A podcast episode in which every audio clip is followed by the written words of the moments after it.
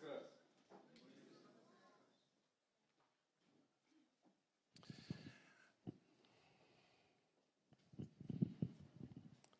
Я думаю, що немає людей, які ніколи в житті не казали слово Христос Воскрес, воістину Воскрес. Навіть якщо люди повні атеїсти і ніколи не відвідували церкву, цю фразу люди повторюють з року в рік. Про неї чули всі. Та більшість людей не до кінця розуміють, що насправді це значить. І якщо по-чесному, то після фрази Христос Воскрес більшість людей мали би відповідати і що? І що? Христос Воскрес. І що? Коли я думав про це свято, насправді є так багато текстів, про які можна було б говорити, багато думок, які можна було б висвітлити. Цього року воно особливе, бо події, які ми маємо 60 днів в Україні, вони не можуть не впливати на те, про що ми говоримо. Вони не можуть не впливати на наш настрій, на слова, які ми вживаємо. Є одне слово, яке стало для нас більш близьким, ніж було раніше. Якщо раніше це була лише історія про когось і десь, то тепер це слово, яке стосується нас. Слово окупація. Ми в нашій частині України, України ми не в окупації, але є Херсонська область, є Крим, Донбас, і що знаходиться в окупації. Слово окупація означає, що ворог тимчасово захопив владу, але він там ненадовго. Ворог тимчасово захопив владу, але він там ненадовго, бо існує Україна. Коли ми говоримо про всесвітню історію, коли ми говоримо про те, як Бог влаштував життя тут, то це дуже схоже на те, що відбувається зараз. І деякі аналогії, вони прямо самі собою розуміються. Навіть не треба багато пояснювати. Був такий відомий християнський письменник, апологет, вчений Клайв Стейплз Льюіс. Він був людиною, яка в дорослому віці пережила Другу світову війну. І в своїй книзі Хроніки Нарнії, верніше, в своїх кількох книгах серії Хронік Нарнії, він описує дуже схожі події, які можна назвати було б окупацією. Саме звідти я взяв ось цю ідею, яку побачив і в Писанні, і те, про що хотів би сьогодні ділитися. Нагадаю трошки для тих, хто не, не читав, не слухав, не бачив Хронік Нарнії. Нарнія це прекрасна країна, яку створив Аслан, Лев, в якій все в гармонії. Вона надзвичайно плодовита, надзвичайно гарна. Люди, гноми, тварини, всі живуть в повній гармонії. Все, Між ними все добре. Та раптом стається так, що з певних обставин Нарнія потрапляє в окупацію. Там інший правитель, інші настрої, інша атмосфера. Та Аслан живий. Він просто не приходить поки що. Він поки що не проявляє свою активність і ніяким чином не бореться. Якщо ми візьмемо саму популярну із цими книг Лев Чаклунка і Платяна Шафа, Чаклунка, яка символізує собою зиму або сніжову королеву. І ось, коли події відбуваються в цій країні, яка знаходиться під окупацією, є певні істоти, які живуть, і вони живуть надією, що скоро все зміниться. Вони спілкуються між собою про речі, які не притаманні всій країні. Вони тихенько спілкуються між собою про те, що Аслан, великий переможець, і великий цар, скоро повернеться, але сказати про це вголос вони бояться. Бо за те, що вони так роблять, можуть поплатитися життям. Аслан приходить і змінюється все. Коли я думаю про наш світ і про його створиво, то я абсолютно переконаний, що Господь створив світ не таким, яким ми бачимо його зараз. Бог не створював війни і не створював гріх. Бог не створював смерть. Він створив досконалий гармонічний світ взаємодії людей між собою і людей з Богом. У цьому, в цьому величезному світі він був правителем, він був керівником, який влагоджував всі речі, які мали відбуватися ось там. Та за певний час гріх і смерть зайшли в світ. Вони окупували душу Адама і Єви, і через них ця окупація поширилася на всіх інших. Вона поширилася настільки сильно, що багато людей стали жити по-іншому. Ми бачимо Каїна і Авеля, які принесли першу смерть, перше вбивство. Ми бачимо далі, як поширювалося все це, все це зло. Ми бачимо Ноя і його ковчег, де лише вісім людей спасаються, людей вісім, які вірять в Бога. А весь інший світ за 1600 років від створення приречений на смерть, тому що окупація надзвичайно сильна. Нічого не змінилося і після потопу. І ми бачимо, як це розвивалося, і лише кілька людей, а потім кілька десятків людей, потім цілий народ. Він стає осередком думання по-іншому. Вони люблять Бога, вони шукають його. Хоча часто ну, це так собі. Бог дає їм особливі відзнаки, щоб нагадати їм про те, що Він існує. Колись це були, пам'ятаєте, на Пасху люди говорили ви точно про це в четвер, коли люди святкували Пасху, малювали кров'ю одвірки на дверях. Це було в чужій країні, що нагадувало, тут живуть інші люди. Тут живуть інші люди. Потім ми бачимо, ця історія продовжувалася, як Рахав в Єрихоні, в місті, яке було безбожним, вішає червону стрічку в себе на вікно, показуючи, тут живе інша людина. Бог має заповіти своїм народом через обрізання той знак, який показував, ось це інші люди. Вони думають по-іншому. Їхній цар інший, їхнє бачення світу інше, але вони знаходяться в окупації тоді, коли весь світ лежить в злі. Вони не можуть повноцінно розправити плечі, дихати на повні груди, не можуть. Бо час від часу самі заходять в цю окупацію, підтримуючи її.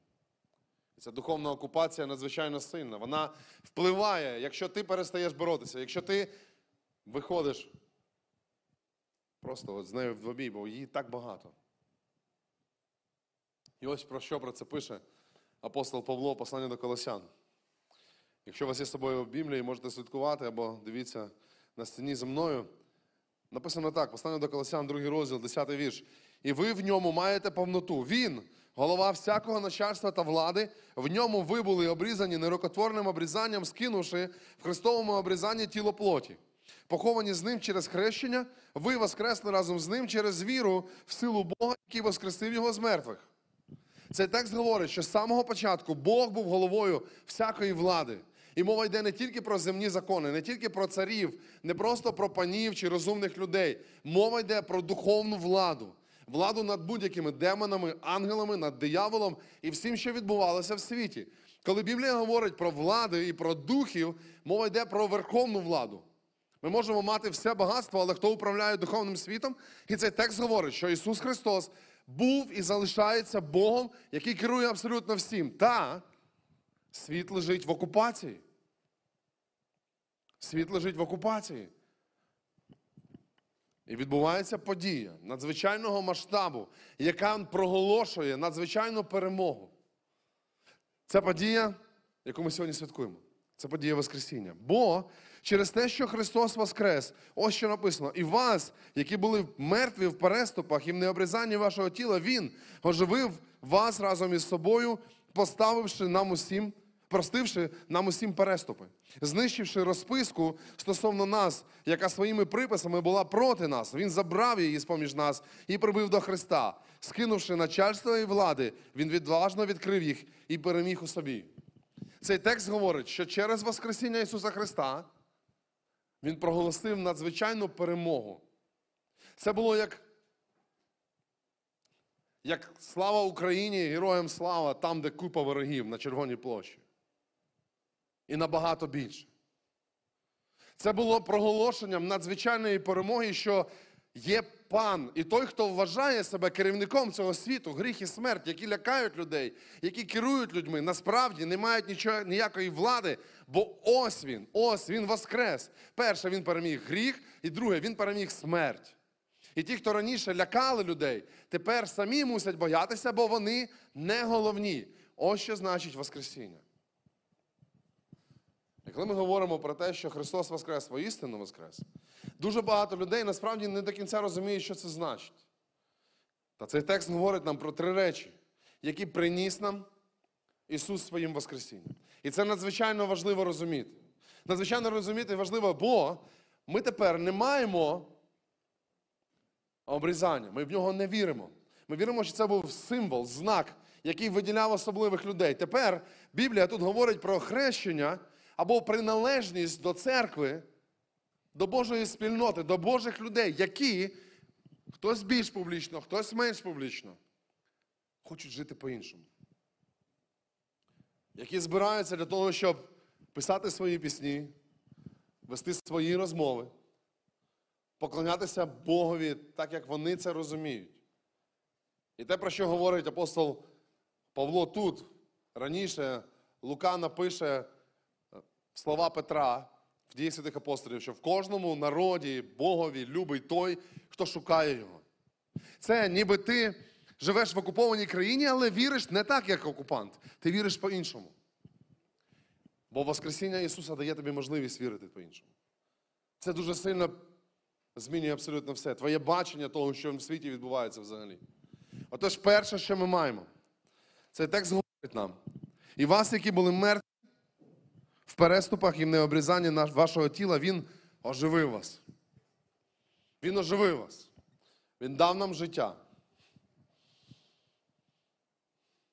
Уявіть собі, що ви слідуєте за якимось царем.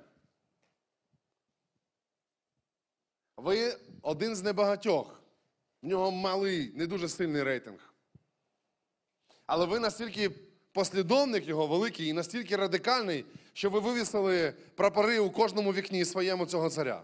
Уявіть собі, що ви ходите в спеціальному одязі, показуючи, що ви підтримуєте цього царя. Ваші пости в інстаграмі, Фейсбуці, ви наклеїли величезну наклейку собі на машину, що ви підтримуєте. Інші тикають у вас пальцем, сміються, але для вас це не має ніякого значення. Ви маєте навіть ризик померти та залишаючись біля царя, ви зберігаєте своє життя. Уявіть собі, що ви сміливо проголошували це на площі і навіть сперечалися з людьми, які вірять по-іншому. Ви готові були доводити свою правоту. І раптом цей цар або король він помирає. Уявіть собі. Він програв, він помирає. Ваш будинок виділяється серед всіх будинків в селі. Ваш автомобіль виділяється серед всіх автомобілів на дорозі. Ваш одяг, ваша риторика, ваше ставлення відрізняється. Тепер той, за кого ви так топили, його тепер немає.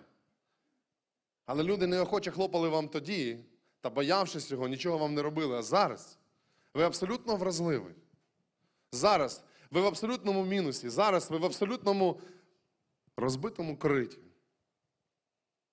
Те, що було цінне для вас, померло разом з ним. Ви не маєте ні надії, ні спокою. Тихенько знімаючи прапори своїх вікон і здираючи наклейки з автомобілів, ви просто мовчите. Уявіть собі. Уявіть собі. Точно те саме переживали апостоли, коли Ісус помер. Ще вчора, вони, слідуючи за ним, закривали роти всім людям. Ще вчора, слідуючи за ним, вони годували тисячі людей. Ще вчора, слідуючи за ним, вони виросли настільки сильно, що планували бути міністрами в його царстві. Ще вчора вони сміливо говорили з вченими людьми, хоча самі докупи не могли нормально букв зліпити. Ще вчора, але тепер він помер. Ще вчора вони дерзко комусь відповідали, а сьогодні. А сьогодні лише стіна будинку або двері замкнені можуть спасти їх від смерті. Бо він помер не просто від здоров'я поганого, а від того, що в нього були вороги. Уявіть собі цей стан.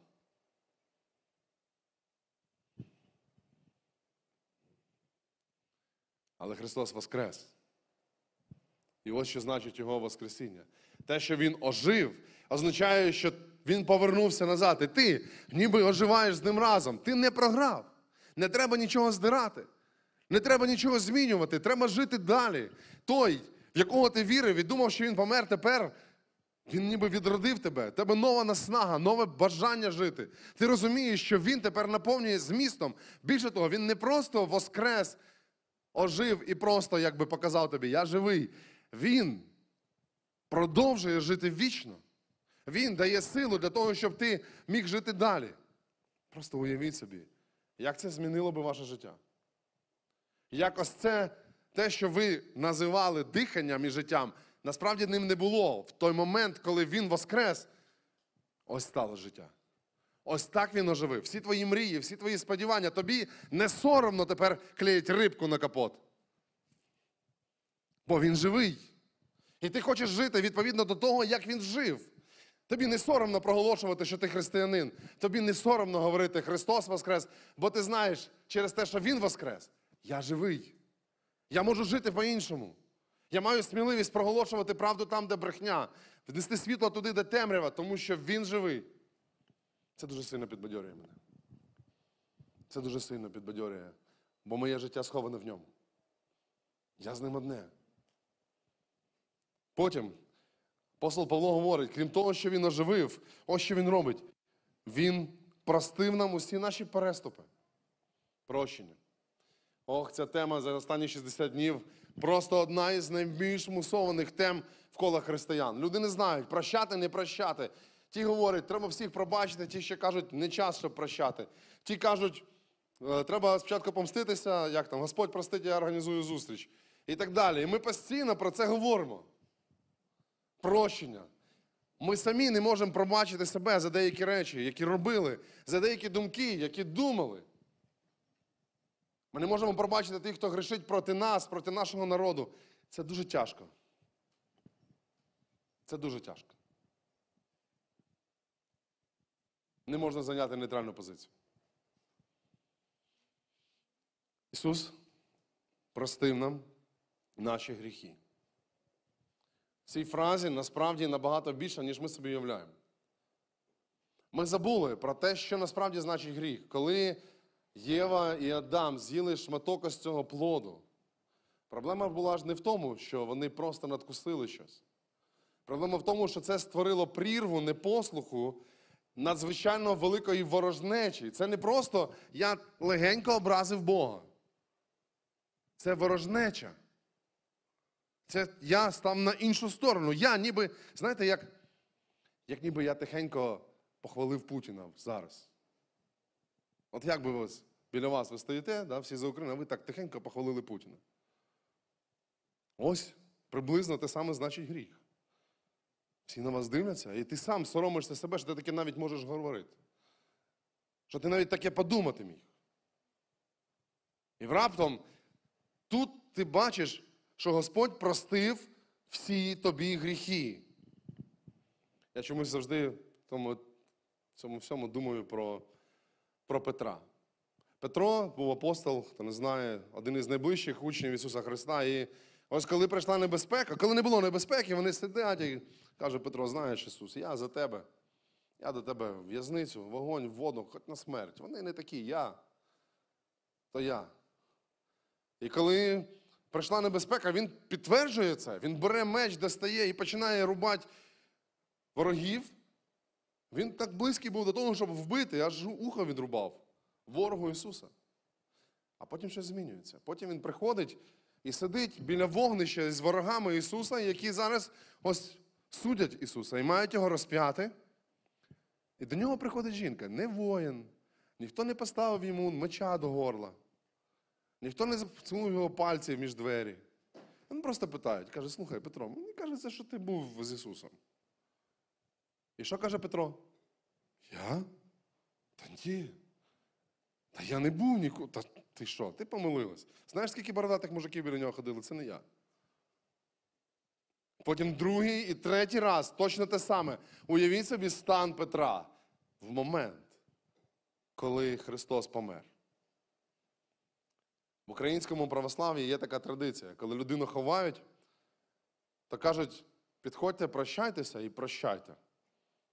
І або просіть пробачення. І насправді, при всій повазі, немає сенсу в цій традиції. Бо мертві не прощають.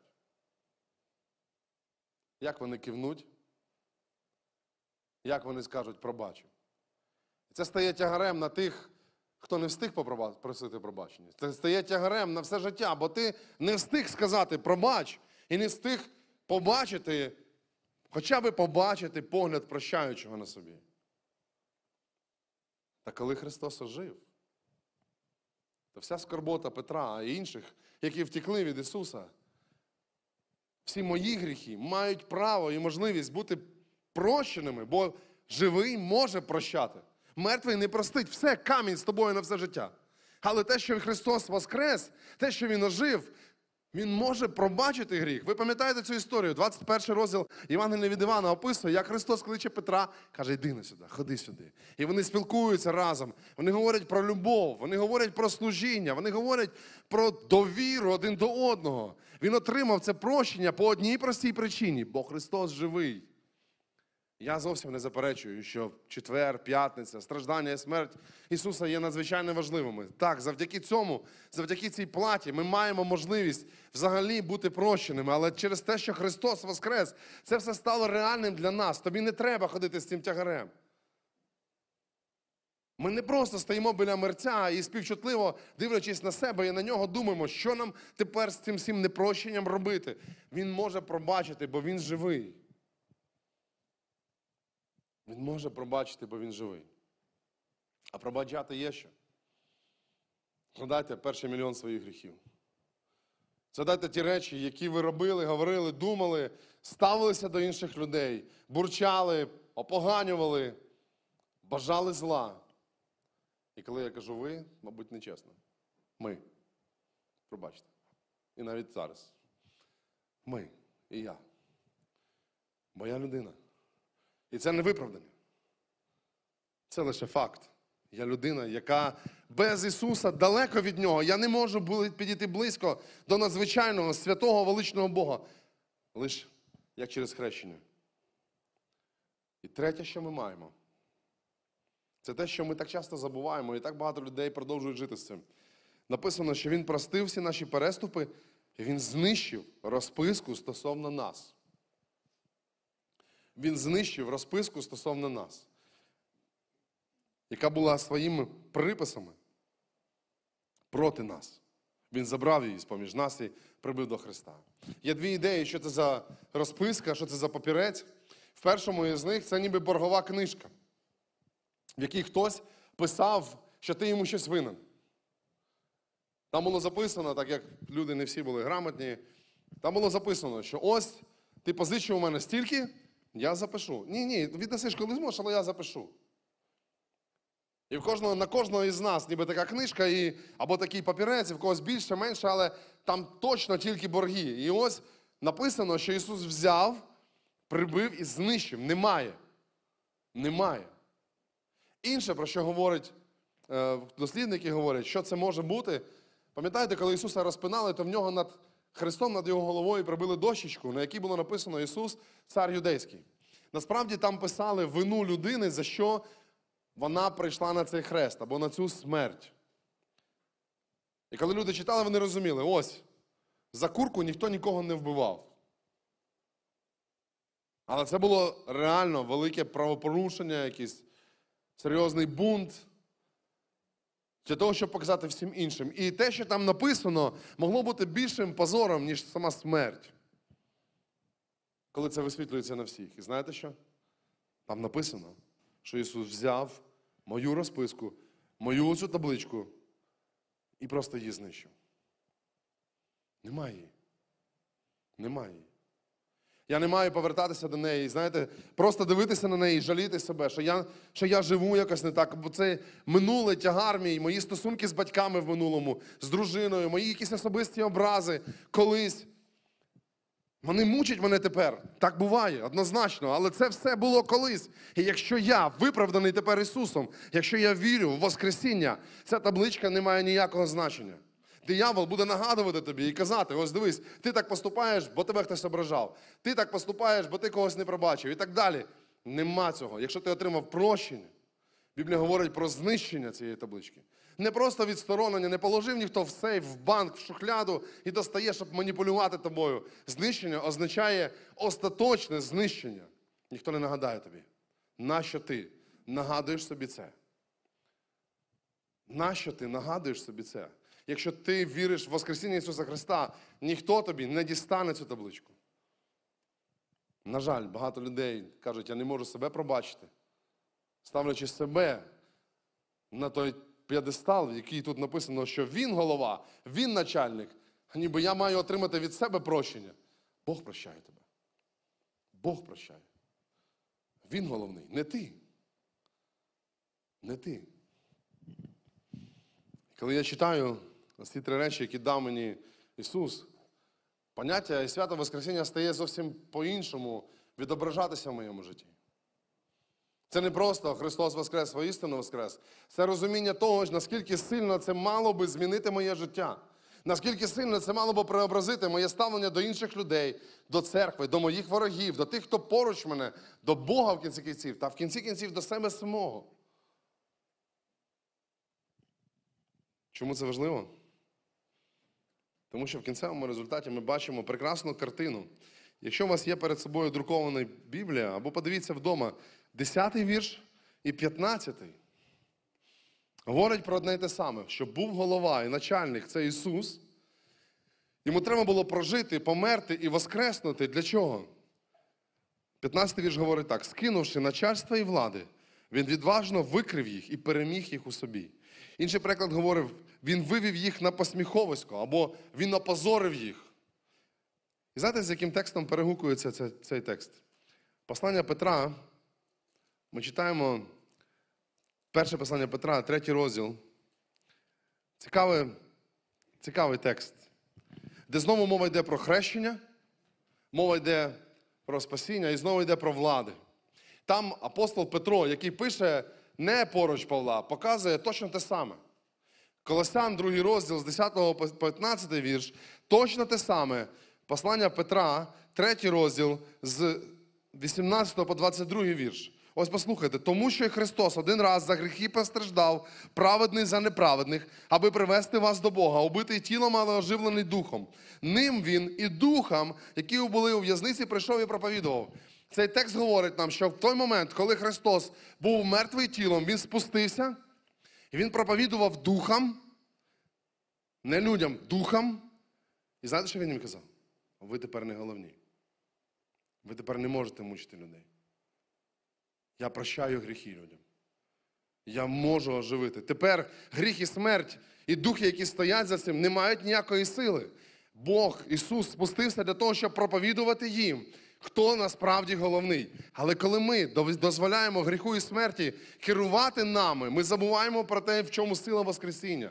Ось чому потрібно було ось ця пауза, яку ми говоримо від п'ятниці до неділі. Тому що Ісус проголошував таким чином, проголошував те, що написано потім, в 22 му вірші 3 розділу послання Петра, який зійшов на небо і перебуває праворуч Отця. Йому підкрилися ангели, влади і сили. Цей текст нам говорить про те, що через смерть Ісуса і Його Воскресіння Він проголосив: тепер ти не головний. Диявол, ти тепер не головний. Ти окупант, ти маєш якусь певну владу і силу, але ти не головний. І в кінцевому результаті програєш, бо людина може бути звільнена. А так часто ми живемо, ніби під окупацією.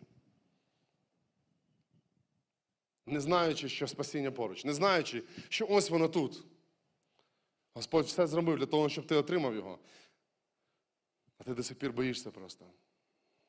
Боїшся визнати, прийняти, признати і проголосити. Тихенько, мовчки, схирившись в своїх гріхах, без прощення, без життя і в повній вині. В той час, коли Ісус уже царює, коли Ісус уже проголосив себе начальником в Воскресінні своєму. І послання до Колосян, і послання Петра говорять про хрещення як про особливий момент, коли я кажу, а я живу з Богом. І навіть якщо весь світ живе в злі, і навіть якщо всі інші живуть по-іншому, а в мене в житті не так. Бог дав нам хрещення як символ, як нагадування смерті, коли ти занурюєшся, і життя, коли ти виниряєш. Про це говорить і Колосяни, послання до Колосян, і послання Петра. Не можна залишатися живим, будучи просто під водою. Ти довго не протягнеш. Але оживши над водою, ти можеш жити разом з тим, хто прощає, оживляє і більше не згадує. І В кінцевому результаті, як і в історії Хронік Нарнії Клайва Льюіса, Бог переміг, Аслан жив. Він проголосив свою перемогу. І хоча було багато людей, які були, і не тільки людей, які були проти цього, цього неможливо спинити. Можливо, хтось хотів запечатати гріб Ісуса Христа, придумати і казати популярне зараз слово, та це фейк, він не воскрес. Правду неможливо спинити. Тобі і мені. Нам треба прощення гріхів, оживлення і життя в Бозі. І навіть якщо цей світ, який лежить у злі, якщо він буде проголошувати якісь інші речі, я маю свободу. І хай сьогодні я в підпіллі, і хай сьогодні я не можу бути абсолютно вільним у всьому. Те, що Христос Воскрес, говорить про те, що Він ще раз прийде. Мертві не повертаються, а живі повертаються.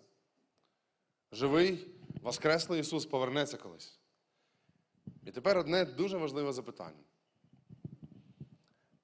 Якщо ти жив в окупації, в підпіллі, і повертається цар, який звільняє, то дуже важливим буде запитання: ти його ждеш? Твоє життя, поводження, твої слова, вони відповідають тому, що він повернеться, і ти. Я так давно тебе ждав. Я так давно хотів жити, хотів, щоб ти повернувся. Чи я вже звик з тим? Чи я вже жи- звик жити ось так? Ну, як вже вийшло? Якщо насправді твоє життя, воно підкорене тому, хто є верховним у владі і в силі, верховному начальнику, то все те, що відбувається з тобою тут, навіть найбільше зло, воно тимчасове. І вічний Господь обов'язково повернеться за тими, кого оживив, пробачив і чиї гріхи знищив. Тому, святкуючи Воскресіння Христа, очікуємо повернення живого царя. Амінь. Христос Воскрес! Давайте помолимось. Господь дорогий, я дуже дякую тобі за те, що ти надзвичайний. Ти дозволив нам бути вільним.